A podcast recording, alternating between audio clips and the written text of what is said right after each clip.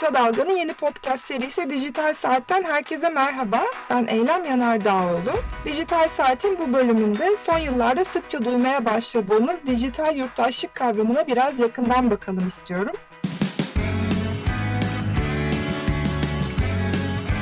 Oku, dinle, izle. Kısa Dalga.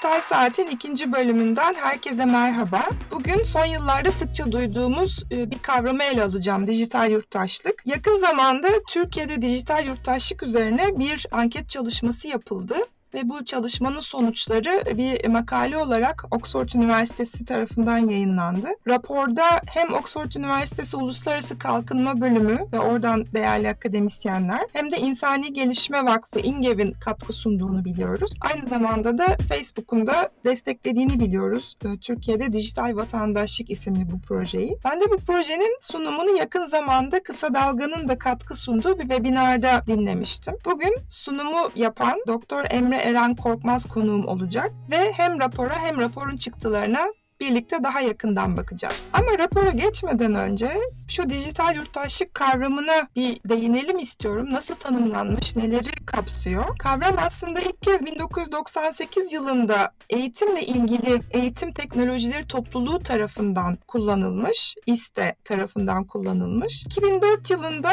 çok sade bir tanımla şöyle tarif etmişler dijital yurttaşlığı. Teknoloji kullanımının normlarına uygun davranış biçimleri. Bu aslında hem kişinin kendi sağlığını korumasını hem de dijital araçları adil bir biçimde kullanmayı da kapsıyormuş. 2007'de kavram gençlerle ilişkilendirilmiş daha çok. Dijital teknolojilerin etik ve sorumlu kullanımı üzerine gençlere bir çağrı yapmışlar bu kavramla beraber. Bu çağrıda özellikle genç nesillerin teknolojiyle ilgili toplumsal, kültürel ve bireysel tüm konuların anlaşılmasının, gençler tarafından bunların anlaşılmasının dijital yurttaşlığın bir parçası olduğu vurgulanmış. Başka yaklaşımlarda dijital yurttaşlık aynı zamanda yurttaşların hem kamusal görevlerini yerine getirdikleri hem ekonomik kazanç sağlamak için interneti kullandıkları e, bir kavram olarak da karşımıza çıkıyor. Belki bunlar biraz daha normatif yaklaşımlar olarak gelebilir kulağa. E, daha yeni dönem yaklaşımlarda dijital teknolojileri daha sık kullandıkları için yine gençlerin kamusal alandaki görev ve eylemlerinin e, ve burada aktif olma deneyimleri üzerine vurgu yapıldığını görüyoruz. Buna göre aslında pek çok şey dijital yurttaşlığın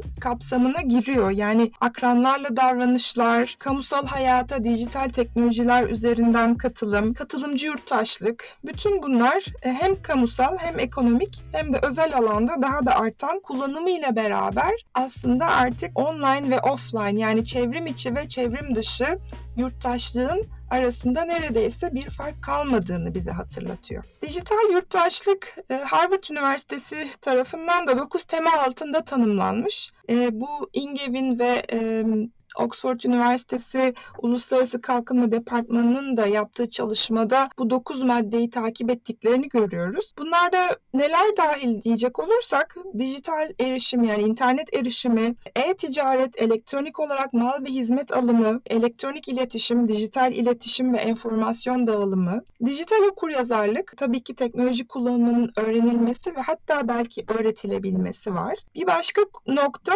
dijital görgü kuralları ki benim rapor Orada en çok dikkatimi çeken unsur bu oldu. Örneğin burada sosyal medya kullanımı bir örnek olarak e, verilmiş. Sosyal medyayı nasıl kullanıyoruz? İletişimde nelere dikkat ediyoruz ya da etmeliyiz? Dijital haklar ve hukuk var. Bu konuda haklarımızı ve sorumluluklarımızı ne kadar biliyoruz yurttaşlar olarak? Bir başka madde dijital denge ve sağlık. Gerçekten burada hem fiziksel sağlığımız hem ruhsal iyiliğimiz devrede. Son olarak da dijital güvenlik. Aslında gördüğünüz gibi dijital yurttaşlık hayatımızın neredeyse her alanında yurttaşlar olarak sağlığımızdan e-ticarete, enformasyona erişimimizden çeşitli görgü kurallarına pek çok alanı kapsıyor. Şimdi gelin birlikte Emre Eren Korkmaz'la bu anket çalışmasına biraz yakından bakalım.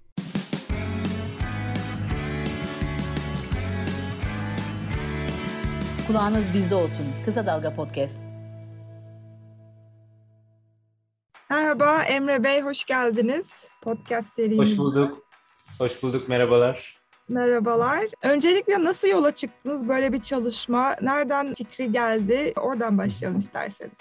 Evet yani tabii şöyle çok ciddi bir toplumsal e, dönüşümün içinden geçiyoruz. Yani bu teknolojinin yön verdiği bir toplumsal dönüşüm bu. Çok ilginç ve heyecan verici teknolojiler e, ve teknolojik çözümler ortaya çıkıyor. E, ve bunların aslında yarattığı da birçok ciddi sorunlar var. Yani aslında ne, nereye dönüşeceğini, nereye gireceğini de çok tahmin edemiyoruz. O nedenle aslında Oxford Üniversitesi bünyesine baktığımızda bu konu çok fazla tartışılıyor. Yani çok fazla yapay zeka ile ilgili departman var. İşte yine büyük veri analizinden blockchain'e, kuantum bilgisayara kadar hani çok çeşitli son dönemdeki teknolojik gelişmeler neyse hemen hepsinin burada çalışmaları yapıldığını görüyoruz.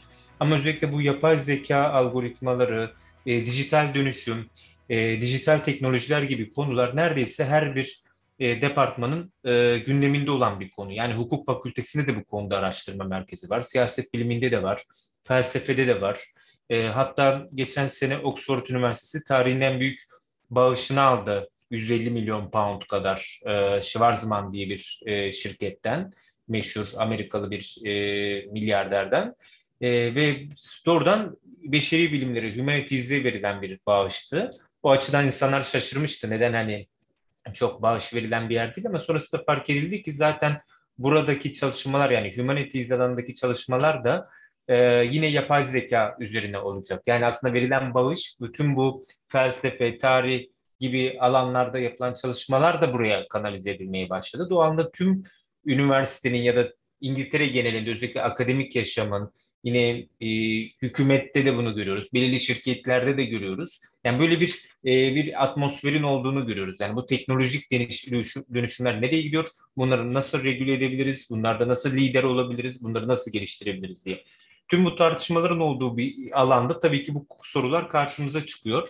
Biz de e, böyle bir fon e, imkanı ortaya çıkınca buradaki arkadaşlarımızla beraber oturup tartıştık ve bu dijital vatandaşlık kavramının değerlendirmeyi e, göz önüne aldık. Bu konuda çok e, fazla bir literatür olmadığını gördük. Yani özellikle Harvard Üniversitesi'nde geliştirilen bir e, çerçeve var. E, onları örnek aldık ama onlara daha çok bir eğitim müfredatı üzerinden bu konuyu tartışıyorlardı. Bunu nasıl topluma odaklay genele odaklayabiliriz diye bir yandan tartıştık. Bir de Türkiye'yi bir e, örnek ülke olarak inceleyebilir miyiz diye tartıştık. Hem Türkiye'de de bu konuda bir eksiklik olduğunu gör, gördük. E, bu sayede de İnsani Gelişme Vakfı ile de bir araya gelip Türkiye'de alan çalışmasında onların yaptığı bu araştırmayı gerçekleştirdik. Bizim hem Oxford Üniversitesi'nde bir ekibimiz oluştu, hem İngiliz sayesinde Türkiye'de bir ekibimiz oluştu. Ee, yine bu alan çalışması yanında belli odak grup görüşmeleri ve uzmanlarla da tartışmalar oldu. Ama daha çok literatür taramasına dayalı, yani bir çerçeve koyan bir giriş çalışması olarak biz bunu düşündük. Ee, en son işte 2-3 gün önce de e, 16 Kasım gibi de yayınlandı e, üniversitenin şey yayınlarından. Yani artık isteyen e, doğrudan raporu indirebiliyor yani bu çalışmayı indirebiliyor. Çok teşekkürler. Aslında dediğiniz gibi artık bu konuda bütün sadece dijital medya ya da telekomünikasyonla ilgilenen akademik çalışmalar değil her alanda humanities'den e, hukuka kadar her alanda akademinin ve tabii ki business iş dünyasında ilgisini çeken tartışmalar bunlar ve dijital yurttaşlık da çok aslında e, kapsamlı bir kavram değil mi? Yani sizin raporunuzdan da gördüğümüz üzere e, yalan haberden dijital ahlak ve etikete, e-ticarete, ondan sonra belki nefret söylemine, okur yazarlığa kadar pek çok alana yöneliyor. Şimdi ben birazcık verdiğiniz bilgilerden de gördüğüm kadarıyla yavaş yavaş rapora giriş yapmak istiyorum. E, burada 3200 anket çalışması yapılmış gördüğüm kadarıyla 15 yaş üstü bireylerle ve Türkiye nüfusun temsil eden 26 ilde çalışmışsınız. Aslında oldukça kapsamlı bir çalışma. Biz tabii biliyoruz Türkiye'de internet kullanan bireylerin sayısı yetişkin nüfusun yaklaşık yüzde sekseni ve e, internet kullanımı giderek artıyor. Özellikle genç e, yaş grubunda giderek artıyor. Şöyle bir genel e, Türkiye'de dijital vatandaşlığa giriş yapacak olursanız nasıl başlamak istersiniz? Neler gördünüz? Neler dikkatinizi çekiyor ilk etapta? Evet yani e, çok ilginç veriler ortaya çıktı. Tabii işte demin bahsettiğim gibi İnsan Gelişme Vakfı'nın düzenlediği bu anket çalışmasından biz oldukça faydalanmış olduk. E, orada bu bahsettiğimiz dijital vatandaşlığın e, işte 9 başlığı altında bu araştırma anket çalışması geliştirildi. İnsanların bunlardan ne kadar haberdar olduğundan bahsedildi. Bunlar arasında örneğin dijital erişim konusu da var. Yani dijital imkanlara erişim meselesi var. Örneğin Türkiye'de bir örnek olarak işte e-devlet uygulaması yani devlete erişim, bürokrasi erişim konusunda burada ciddi anlamda insanlar işlerini online halledebiliyorlar. Birçok belediye de bu hizmetleri sunuyor. Bununla beraber örneğin dijital ticaret konusu da gündemde ki Türkiye'de bu zaten çok dinamik bir ülke dijital ticaret ve şey yaşam anlamında ve dijitalleşme ile iletişim konusunda. Doğanda özellikle pandemi sonrasında her şeyin artık online alanda taşındığı, bütün siparişlerin online, alışverişin online yapıldığı bir ortama dönüşmeye başladı. Bunun etkilerini de anlamaya çalışıyoruz. E bu da bir işin bir parçası.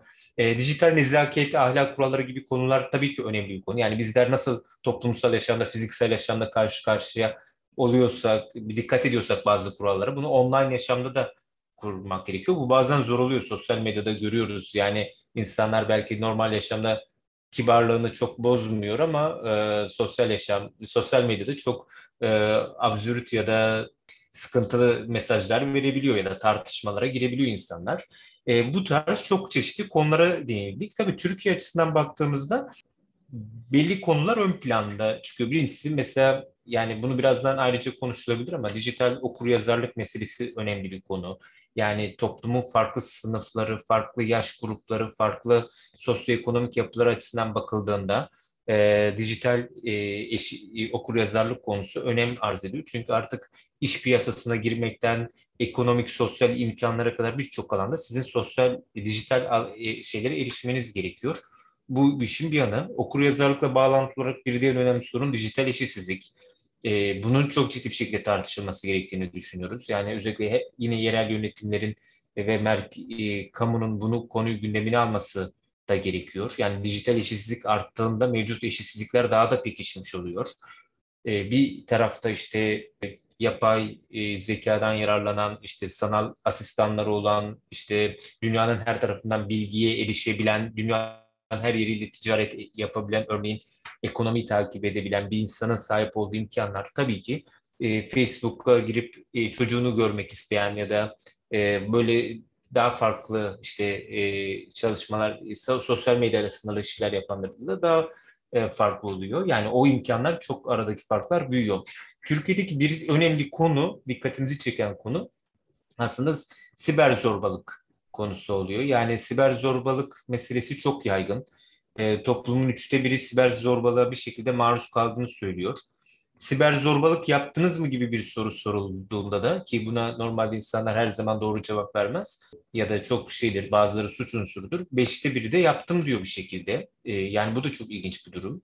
Yani so- so- sosyal alanda sanal alemde insanlar kendilerini daha bu tarz şeyleri yapmaya hak görebiliyor yani ya da bunlardan peki bunlara maruz kaldığımızda hangi sorunları yaşıyoruz? Bu kez ona nasıl dayanıyoruz sorunu var. Tabii Türkiye'de bir diğer mesele de yalan haber, dezenformasyon, işte troll orduları gibi konular.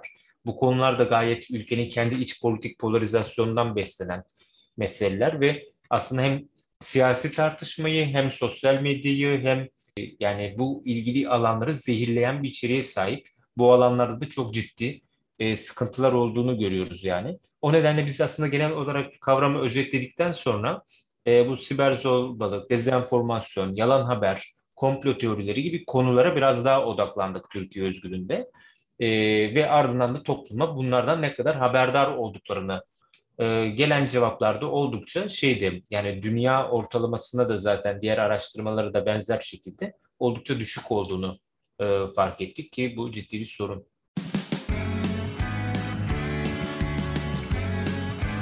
Oku, dinle, izle. Kısa Dalga.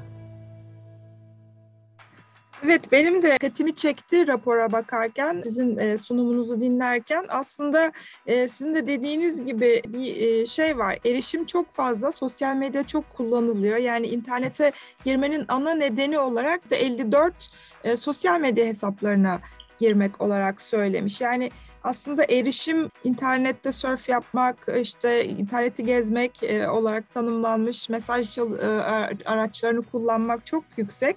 Daha sonra dijital güvenlik ve okuryazarlık gelmiş ama dediğiniz gibi e, dijital hakların e, ve e, hukukun çeşitli alanlarının farkında olmak ve dijital iletişim ve görgü kuralları çok düşük çıkmış. Bu da bana çok çarpıcı geldi.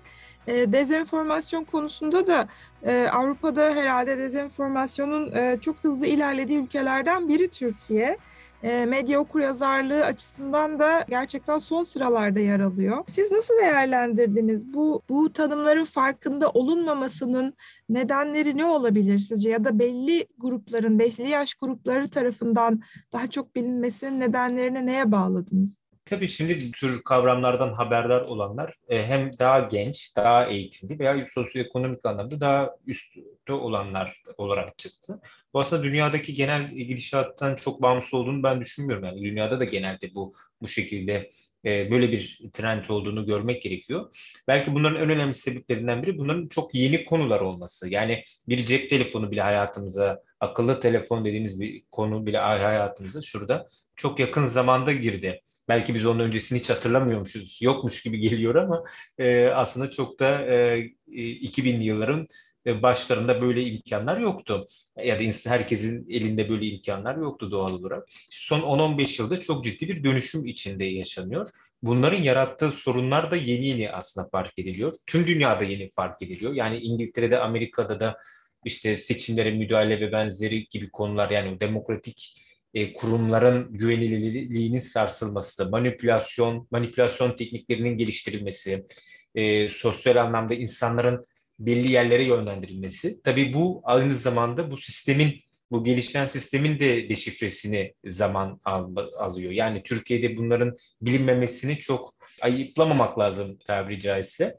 Çünkü bu sistem yeni tanımlanıyor. Şimdi burada tabii belki biraz e, şöyle bir parantez açabiliriz. Burada en önemli sorun şu, bir iş modeli var. Yani bu gözetim toplumu ya da surveillance denilen meseleye dayanan bir iş modeli var. Bu iş modeli size kişiselleştirilmiş hizmet sunuyor. Yani işte ne bileyim e, reklam sunuyor. Siz hangi siteye giriyorsunuz o siteye uygun bir şekilde size e, çeşitli reklamlar sunuluyor.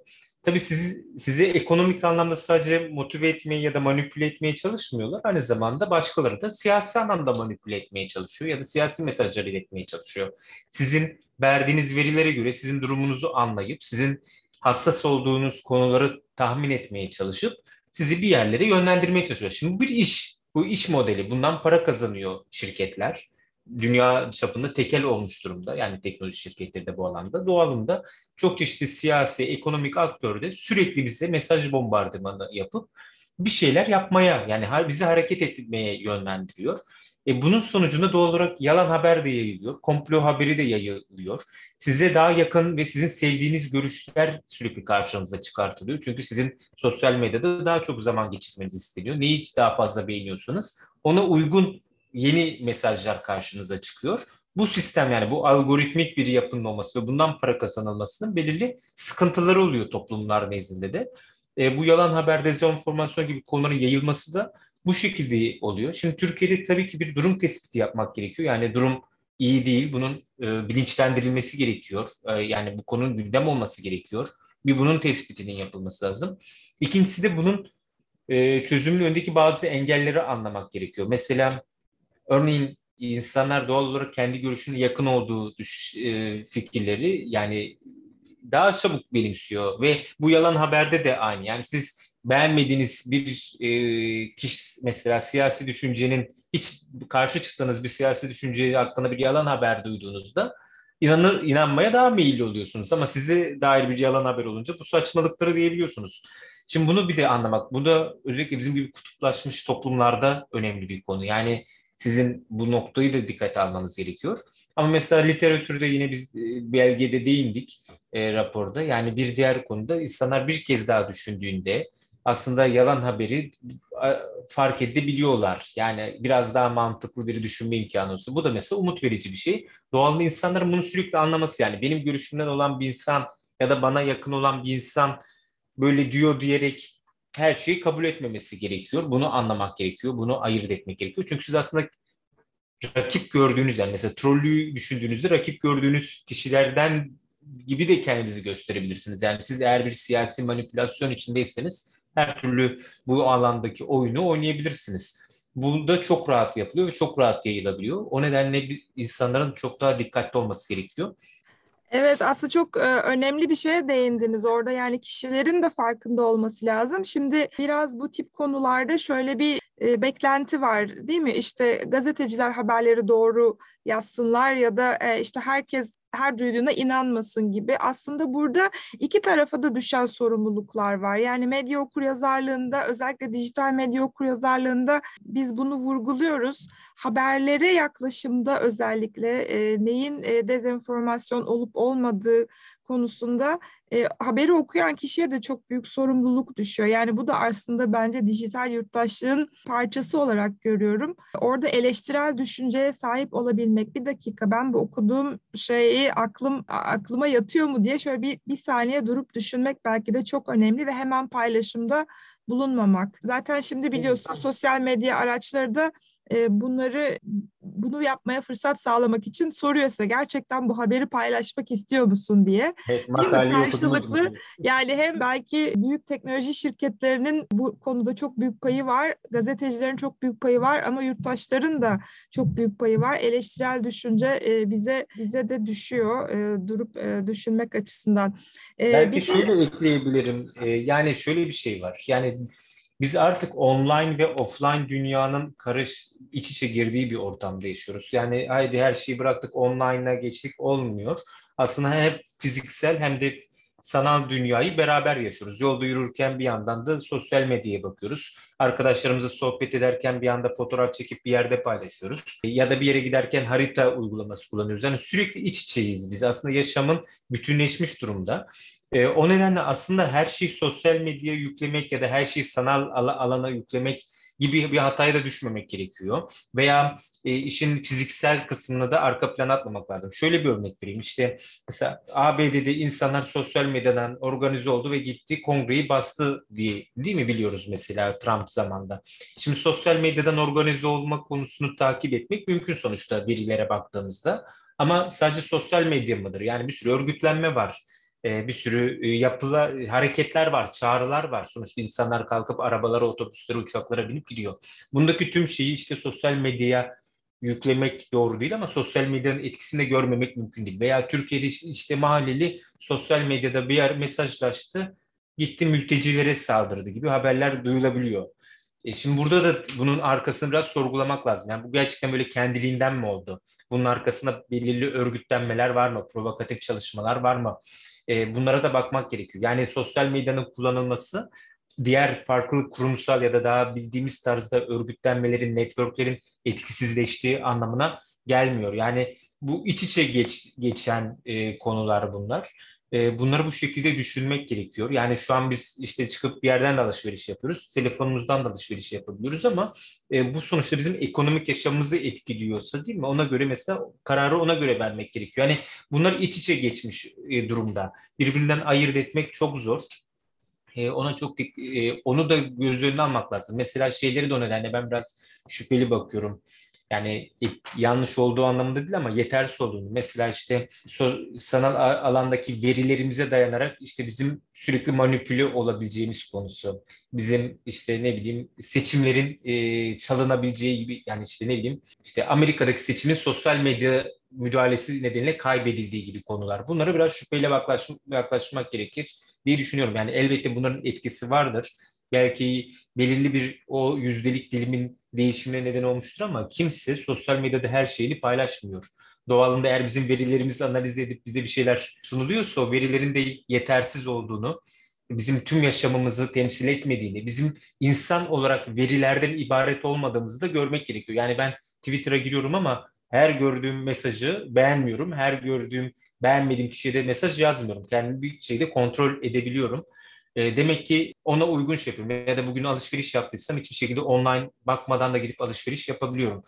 Bunları göz önüne almak gerekir diye düşünüyorum. O nedenle de hani böyle çok büyük şeyler de yüklü yani bizim her şeyimizi biliyorlar, bizi bizleri iyi biliyorlar gibi şeyleri de biraz şüpheyle yaklaşmak gerektiğini. Yani insanın o otonomisine özelliğini ve bireysel ve toplumsal özelliklerini böyle yok saymamak gerektiğini ama sosyal alanın ya da işte dijital alanında bu alanları dönüşüme uğrattığını görmek gerekiyor. Emre Eren Korkmaz çok teşekkür ediyorum. Raporun bulgularına biraz e, birlikte bakabildiğimiz için çok memnun oldum. E, ayrıca raporun web sitesinden indirilebilir olduğunu bir kere daha hatırlatalım. İlgilenenler oradan daha detaylı takip edebilirler. E, çok teşekkür ediyorum. Belki tekrar sizinle başka bir dijital saatte yeniden birlikte e, olabiliriz. Kendinize çok iyi bakın. Oxford'a çok selamlar. Çok teşekkürler. Ben de teşekkür ediyorum. İyi çalışmalar diliyorum. Dijital Saat'in bu bölümünde son yıllarda sıkça duymaya başladığımız dijital yurttaşlık kavramına biraz daha yakından baktık. Bir sonraki bölümde görüşmek üzere. Kısa Dalga podcastleri Demet Bilge Erkasab'ın editörlüğünde Mehmet Özgür Candan'ın post prodüksiyonu ve Esra Baydemir'in hazırladığı görseller ile yayınlanıyor. Kısa Dalga'ya destek vermek için Patreon sayfamızı ziyaret edebilirsiniz.